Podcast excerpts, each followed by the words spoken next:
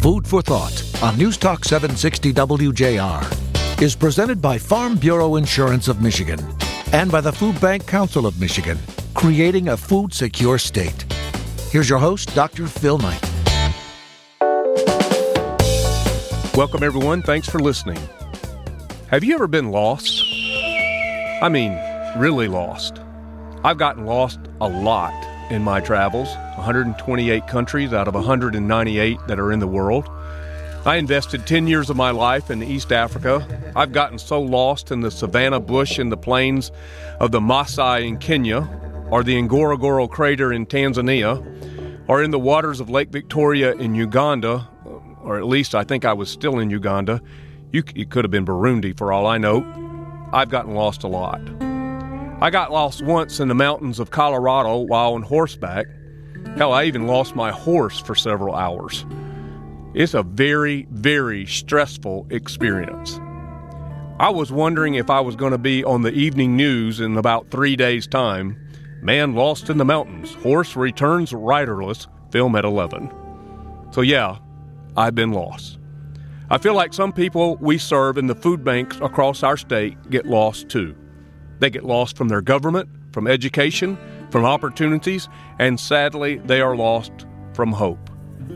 The Food Bank Council of Michigan is determined no one who is lost from food is going to stay lost any longer. We are creating a map, a map that shows us where people who are trying to create food security in their own lives are living, and we want to come and find you. In fact, we will come and find you, and we will bring with us the healthy, nutritious food choices you want and need, but we will bring more with us than just food. Because attached to every item of food is hope, clarity, encouragement, inspiration, and determination. Our food comes packaged with opportunity and relief from the toxic stress of constantly fighting off hunger for you and your loved ones.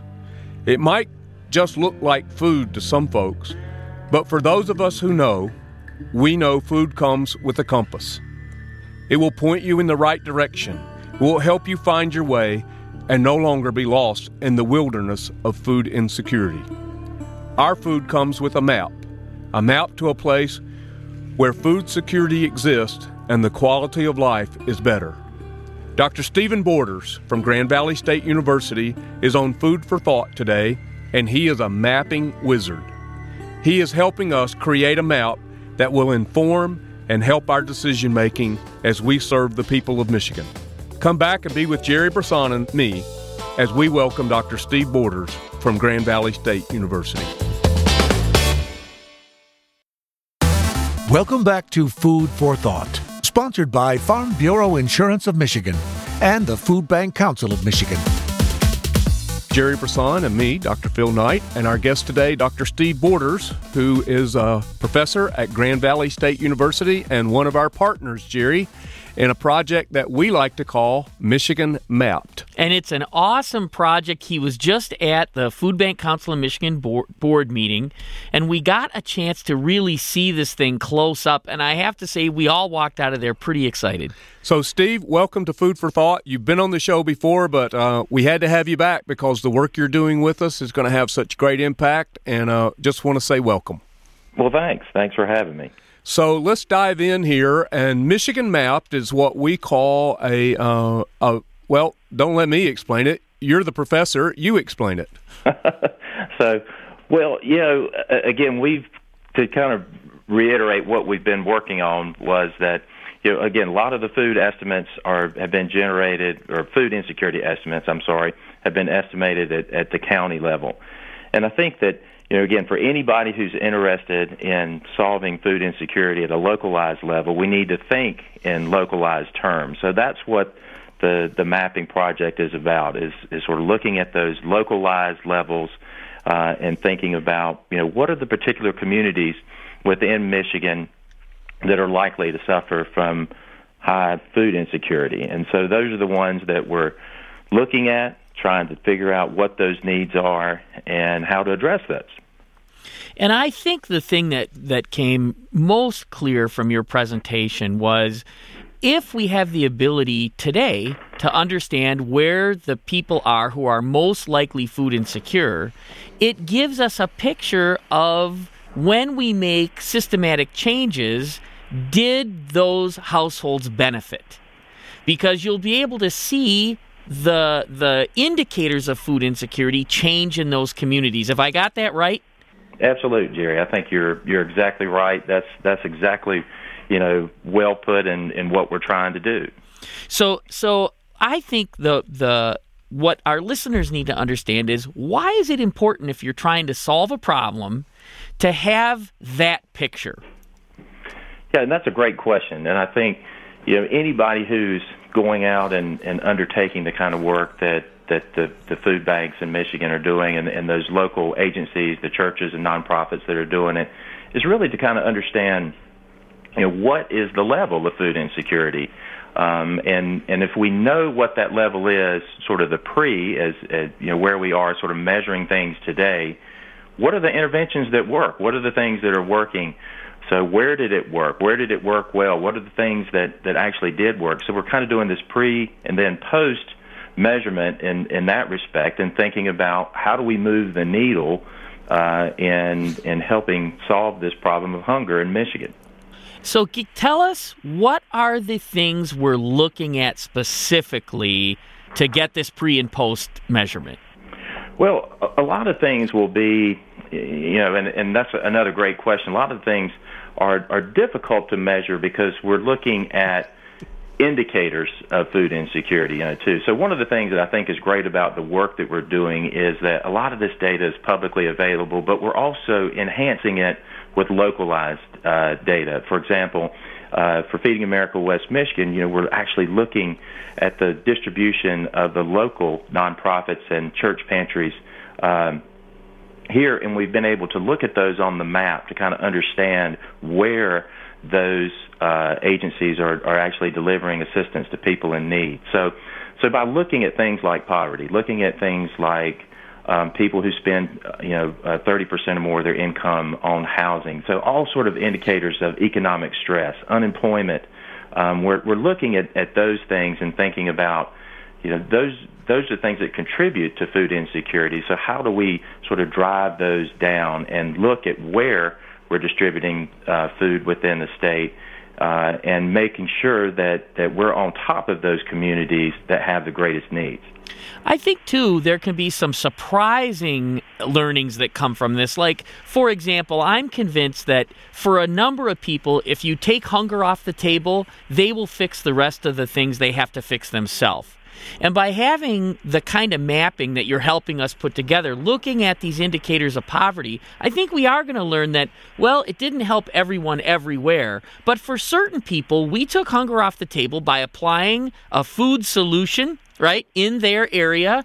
And look at they in fact did become employed they in fact did do better in some of these other indicators and and it may take time and it may take uh, multiple uh, iterations, if you will, of mapping to, to really understand that well, but we don't think we could ever understand it without this kind of a tool.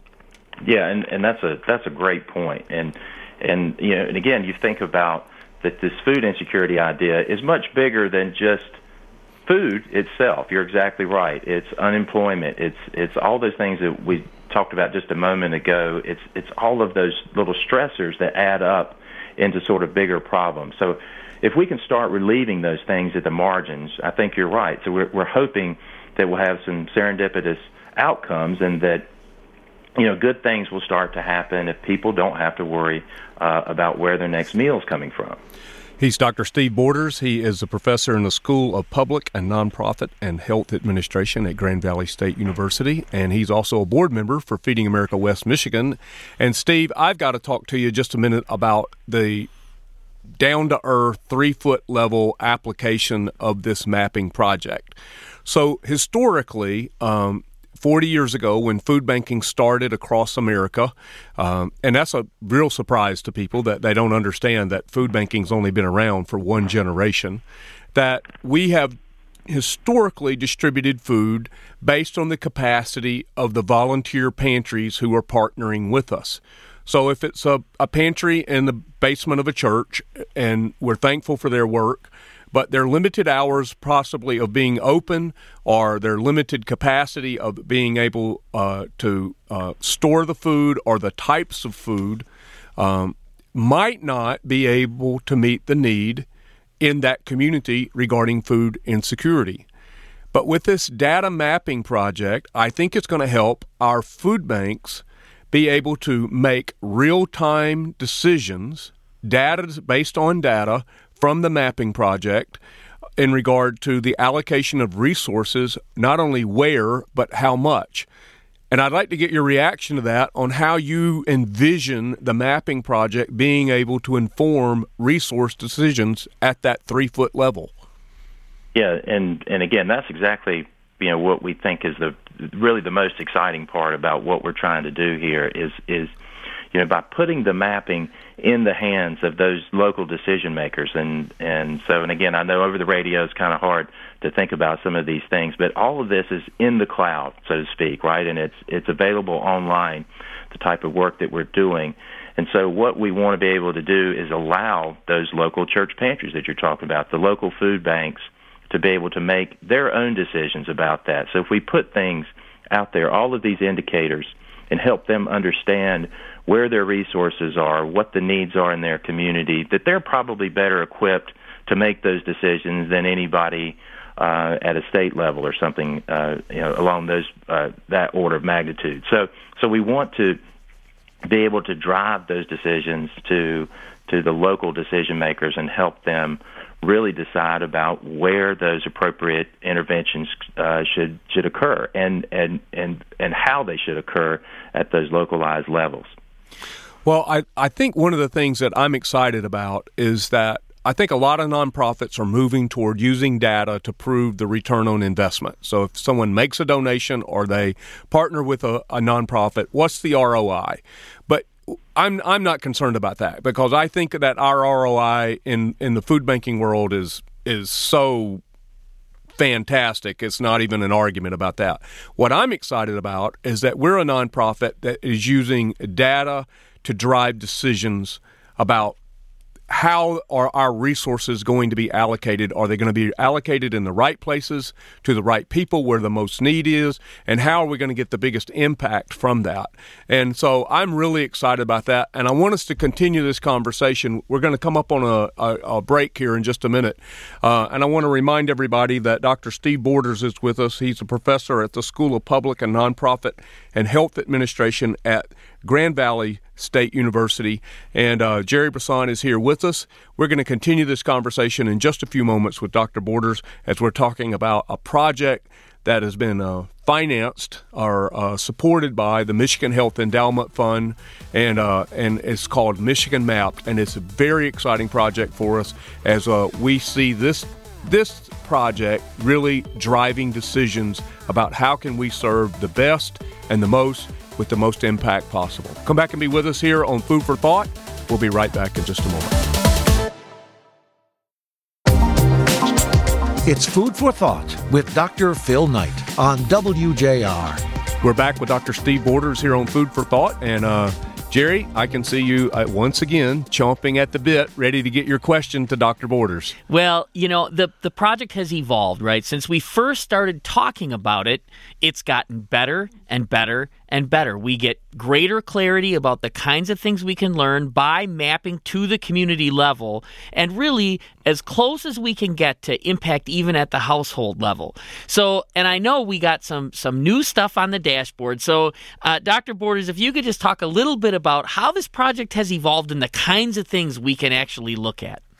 Yeah, and so we're really trying to, you know, as we were mentioning earlier segment, talking about driving the decisions to the localized level. And so we really want to put this information in the hands of the local user. And so you know, one of the things too that we've been developing and experimenting with is not only the maps but also uh, a dashboard, and it's an interactive dashboard. And so uh, the user can go in and click on a particular community and and and and instantaneously pull up all of the indicators uh, food insecurity. And so we have about 18 indicators uh, of food insecurity that that we're using. So, you know, you can look and, and sort of tell, you know, sort of what are the problems that are facing that community. Again, maybe it's, you know, it's a housing problem, it's an education and unemployment problem, but there's also communities that suffer from different things, you know, uh, such as, uh, you know, a high number of single female headed households, also a, a strong predictor of food insecurity. Or maybe they suffer from language barriers and,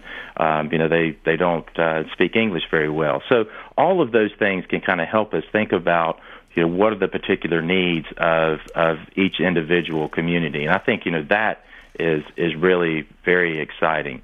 Uh, and we also think too that those things will be able to help us talk to those out in the community to help them better understand the the needs of of each community as uh, as we're thinking about the individual uh, needs with, within each uh, each area of the state. And I think as we see the indicators move up, down, you know, as things in and out of our control impact the people we serve, we can get to the answers to the question: Who is food insecure? How much help do they need, and for how long? And again, those are those have eluded us because we haven't had the information to show us if if what we're doing is actually moving the needle for them. Yeah, and exactly and again, great, great question. Um, you know, so when when we look at these, we think that you know there are some communities, and and you know most counties have those, you know, where the the needs are pervasive and ongoing. So where you have low educational attainment, high poverty, and those things are kind of endemic. And we think about um, the the strategies of serving communities like that are ongoing, and and but then there are others that are more transitory in nature, um, and, and you know especially as the economy recovers, you know we sort of think about you know people who may have been unemployed or underemployed a few years ago are now moving into the workforce. Um, but new strains are popping up. You know as, as housing becomes more expensive uh, and inflation rises in particular areas, um, but maybe not in sort of the traditional types of things. You know, especially as we think about um, you know Michigan and and you know such as in Grand Rapids, you know housing. Uh, there's a real affordability uh, issue in, in housing here as as the community is becoming, um, you know, so desirable and, and people are bidding up uh, housing here. So so those are those are great points, and and again, that's what we're trying to do with our analysis is allow, you know, again, those local users sort of think about what are the particular needs within the community and how best to uh, address those. And I think one of the indicators of whether or not a problem can be solved is whether or not you can predict it coming, right? So a lot of what we've done in this work is react we mm-hmm. something happens and we react to it. And so again, I think if we're going to actually stand on the ground of this is a problem that can be solved, I think we have to have the ability to predict when this happens in the economy or when this happens in housing or when this happens in SNAP utilization or right. when this happens in a government program, we can tell you what is going to happen in the community as a result of that. And that's why uh, or one of the key reasons for me anyway, why this data is so important. It gives us incredible uh, abilities, not just to look backwards or to react to what's happening now, but when people say, hey, if SNAP has cut 30%, what's going to happen in your community? And instead of telling a story about, you know, one person, we can say, well, here's the communities as we see them today. Here's what happened the last time it was cut. Here's who was really affected in our community. So then we can say, likely, this is what's going to happen if that policy decision is made. Yeah, ab- absolutely. And and you know, again, this you know, sort of good timing on the on the idea here and thinking about well, you know, the Senate is taking up the health care reform bill. What if they, you know, what if we really scale back the Medicaid expansion here in in Michigan? You know, that helped a lot of people.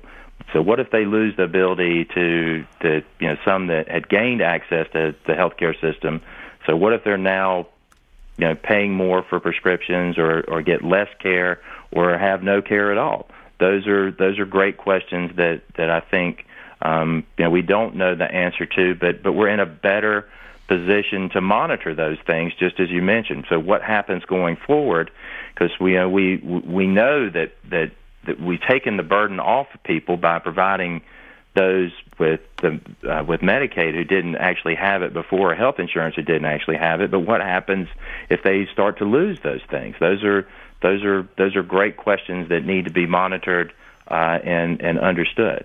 So I think, Steve, that I one of the applications here that we really haven't talked about here is uh, how Michigan Mapped will affect advocacy both on the state level and at the federal level. So my point being is we're Michigan Mapped is one of three data projects that the Food Bank Council of Michigan is giving life to for our network of seven food banks. The other one is the self sufficiency study that our listeners will rem- be reminded that Dr. Diana Pearce from the University of Washington, by way of the University of Michigan, has helped us create, and that study will be released coming this fall. And that's simply talking about how what does it take for a family uh, and all across the Michigan, different family types, 719. What does it take for them to be self sufficient? The point being, there will be some people politically who will grab that information and say, see, this is what a minimum wage should be for someone. And they'll use it for their own political purposes. Here, we're also looking at Michigan Map. That could be grabbed and used for someone's political agenda. My point is, at least we have the data. That is what should drive policy decisions, not someone's agenda, left or right, but at least we're going to be able to make policy, or we should be able to make policy decisions based on information, rock solid data. And I'd like for you to talk to us a little bit about how you would envision some of those policy decisions being, or what types of policies that would be affected by the data that you're creating for us. Yeah, and and again, great great point. I think that a lot of the the the data it really speaks for itself. Um, and we got a in our our board meeting that Jerry spoke of earlier. You know, we had a great comment from Forgotten Harvest, and so they asked, "Well, what could you measure the change in poverty uh, and some of these indicators from you know several years ago to today?" And I think what's really striking is that you know again as we think about you know the the you know sort of the the lows that we were in um, you know in around 2008 2009 in the depths of the recession and and where we've come out even if we look at things like poverty there are still between over the last 10 years there are there are over 300 communities in Michigan that have actually had a statistical uh, increase in the in the proportion of those suffering from poverty. So, so the economy, wow. right, is, and, and I think you know, if you asked anybody, it's the it's it's uneven, right, and that mm-hmm. things are going up for some, but but not for others. And, and again, we've looked at things like median income, and, and we see all of those things sort of happening across the state. Is that you know, while unemployment's dropping, it doesn't necessarily mean that people's incomes are up, and it doesn't necessarily mean that poverty is down. Um, and, and in fact, many places are, are worse off over the over the last ten years than than where they were, and and those are very striking. So so the needs uh, sort of continue. So you have to look at those at localized levels and and think about those important questions because the economic recovery has been so uneven. And I don't think that there's many people that would argue with us uh, uh, on on those points. Let, let, uh, let's hold that thought, Steve, and I'm going to get you to come back because I have a question about that. That I think a lot of the people in the general public have the same question, and that is about unemployment is is uh, is is up or down, which is better. and uh, better. yeah, it's we're down. in our network. We're distributing more food than we ever have before. Come back and be with us, Dr. Borders, Jerry Brisson, here on WJR and Food for Thought.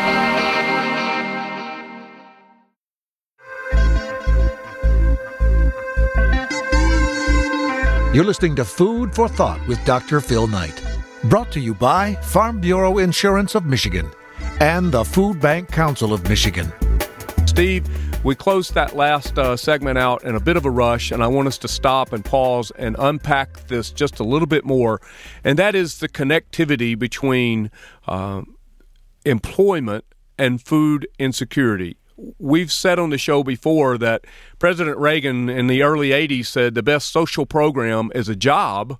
And and Jerry has said on several occasions that when he first started in this work, the only screening tool they did for anyone was to find out if they were employed or not, because if they were employed, they were food secure. But that is a disconnect in this day and age from 1982 until 2017.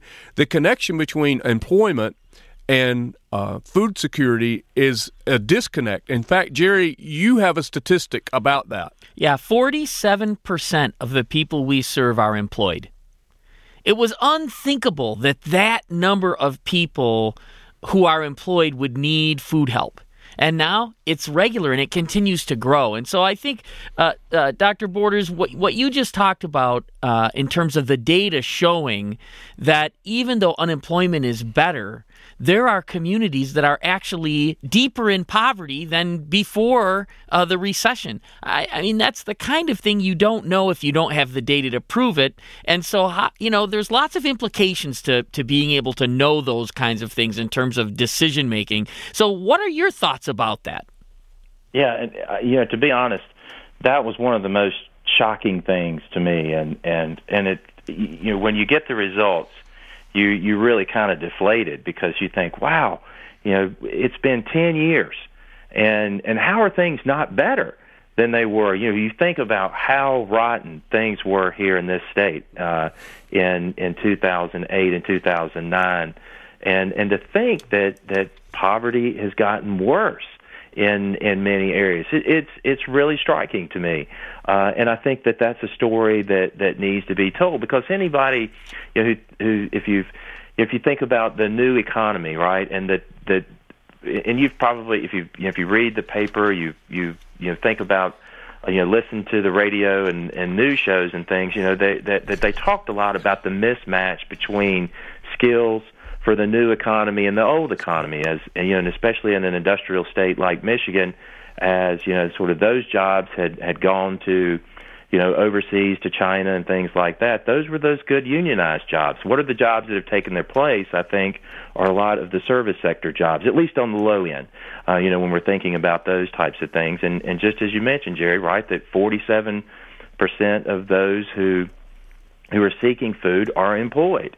Uh, and and this dovetails well into the the work, um, you know, sort of the, the living wage work that that's also coming out of this grant. Is that you know, it's more than than just a job, but it's you know how much does someone really need to become self-sufficient? And and those are those great questions, the important questions that I think we're we're trying to answer, so that people can be self sufficient. So that it's more than just having a job today because as we think about all the things that have been offloaded onto the individual you know again right the, the pension is largely gone for many people. You've got to now save for your retirement.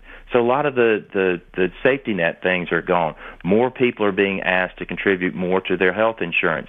These things eat away at someone's disposable income and the end result is food insecurity, among other things. And many of those uh, changes are impacted by policy and by decision makers who, without the right information, aren't going to put the right tools in the toolkit so that people can be independent, so that people can do everything they can for themselves. And I think that's part of where we want to head in all of these discussions is to say, what are the tools we need in our toolkit to accomplish the objectives for the community that we all want. We're convinced that this is not partisan. Ultimately, we all want kids to be fed and seniors to be fed. We want people to be successful. We just got to understand what tools we need in the toolkit better. And of course, data mapping is a key part of that understanding. Exactly. And I think that's you know, exactly where we want to be.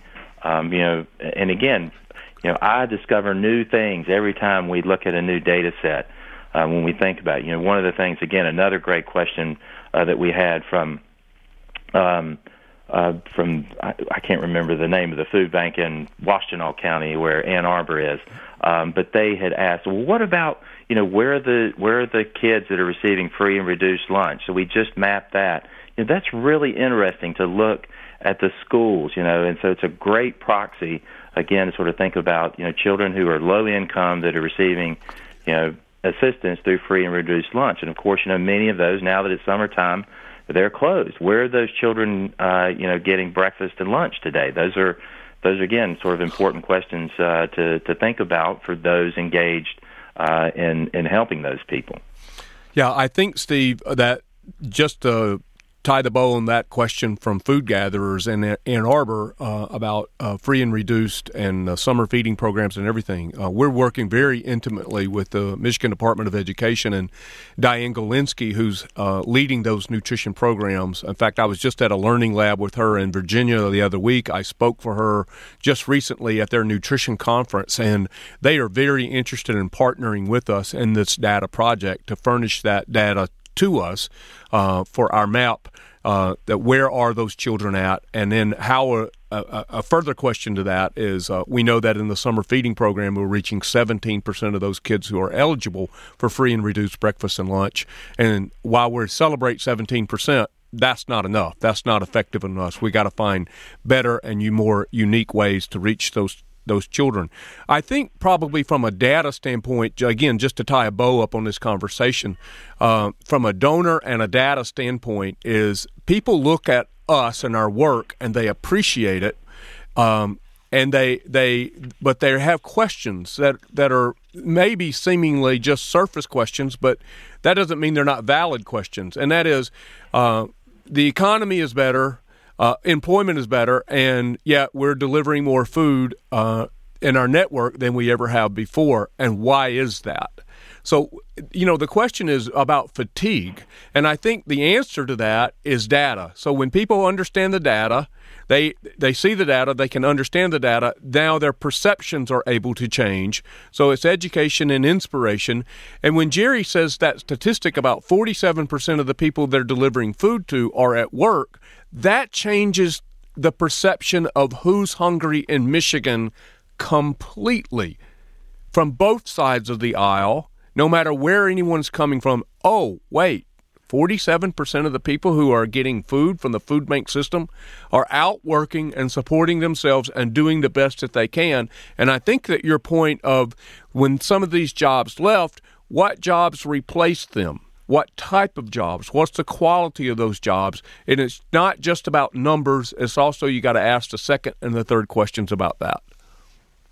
Yeah, absolutely. And again, we haven't, I haven't personally delved into exactly the type of employment, but when we look at those you know, sort of big changes in, in, in those indicators, you know, again, median income and adjusted for you know real dollars um, you know from from five and ten years ago you know again is down in in more communities than up in Michigan. Poverty is is increasing in more communities than it is abating. You know those to me are are troubling trends. And and again you know things that people don't see every day. But um it, it, those are unless you live in those communities, you probably don't don't see or understand those uh, things as well. And it's interesting. It's it's not necessarily in all of the low income areas. It's it's interdispersed throughout the state. There's rural communities that have suffered decreases uh, in in real income and where poverty's gone up as much as some of the inner city communities uh, and even in some of the higher income communities. And and you know, to me, it was very evident in looking, you know, in Detroit, where I, you know, where I, I'm again imagining where probably some of those executives for Ford, GM, Chrysler, you know, were prior to the, you know, to the to the meltdown, uh, and and perhaps some of those you know people lost their lost their jobs and moved out. You know, so even in areas like Grosse Pointe, uh, you know, a very affluent place in Detroit, real income is down in some of those communities over there. I think one of the things that was striking about the presentation you did for the board of directors was that you could basically find food insecurity in any community in Michigan, no matter how affluent. You could exactly. still find people who were struggling with food insecurity. And and and and again, great great point. That's exactly what I think the the research shows is that that it is it's everywhere. It's pervasive. It's in and and acute in some areas, uh, and and that there really are few communities, if if none, where where there aren't people who suffer from food insecurity. Well, Steve Borders, professor at Grand Valley State University and a partner with us in this great mission to create food security all across the state, is leading us through a project called Michigan Mapped that's been financed by the Michigan Health Endowment Fund grant. And Steve, we can't thank you enough for your partnership and also for your passion to help us solve this problem. Well, thanks for having me. I'm I'm I'm really enjoying working on it and and and hope uh, everyone else will, will find as much utility in it as, as we do. I think we will. It's uh, Dr. Steve Borders from Grand Valley State University. And Steve, thanks for being with us here on Food for Thought. Come back and be with us. Jerry and I are going to wrap up this show here on WJR Food for Thought. Thanks so much, Steve. We'll be back in just a moment. It's Food for Thought with Dr. Phil Knight. So here's some food for thought. I just took possession of a vehicle and I'm thrilled with it. The Bluetooth interface with my iPhone is really amazing and fun. I downloaded the OnStar app and I can lock, unlock, start the vehicle from just from my phone. I really like it. Another feature involves directions and the map. And again, I use this app a lot, and it sends the destination and route to the vehicle. It gives me turn by turn direction. The soft voice offers me updates regarding my progress and lets the people know at my destination when I'm going to arrive. Ah, what would life and leadership be like if it was like this app in my vehicle? Turn by turn directions and a calm voice gently telling us we've made a wrong turn or a miscalculation a compass that, that offers a quick alternative route in order to get us back on course, a clock that pings and gives us indication of our progress or lack thereof, and gives us a good idea of when we will arrive. Life, like most of the trips we take, are not like this. They are uglier, messier, filled with traffic, texting drivers, whiny kids, and adults, and all sorts of dangers for accidents, mishaps, detours, and wrong turns. People who are food insecure are all looking for a way out. I want to help them find that way out, to get out and to stay out and never have to pass through the tollways that lead to the wasteland of food insecurity again. Find out how you can help us help them by visiting us on the web at fbcmich.org.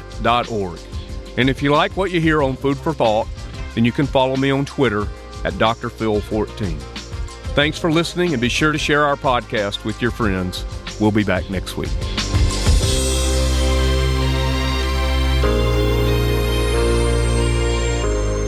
Food for Thought has been a presentation of Farm Bureau Insurance of Michigan and the Food Bank Council of Michigan creating a food secure state.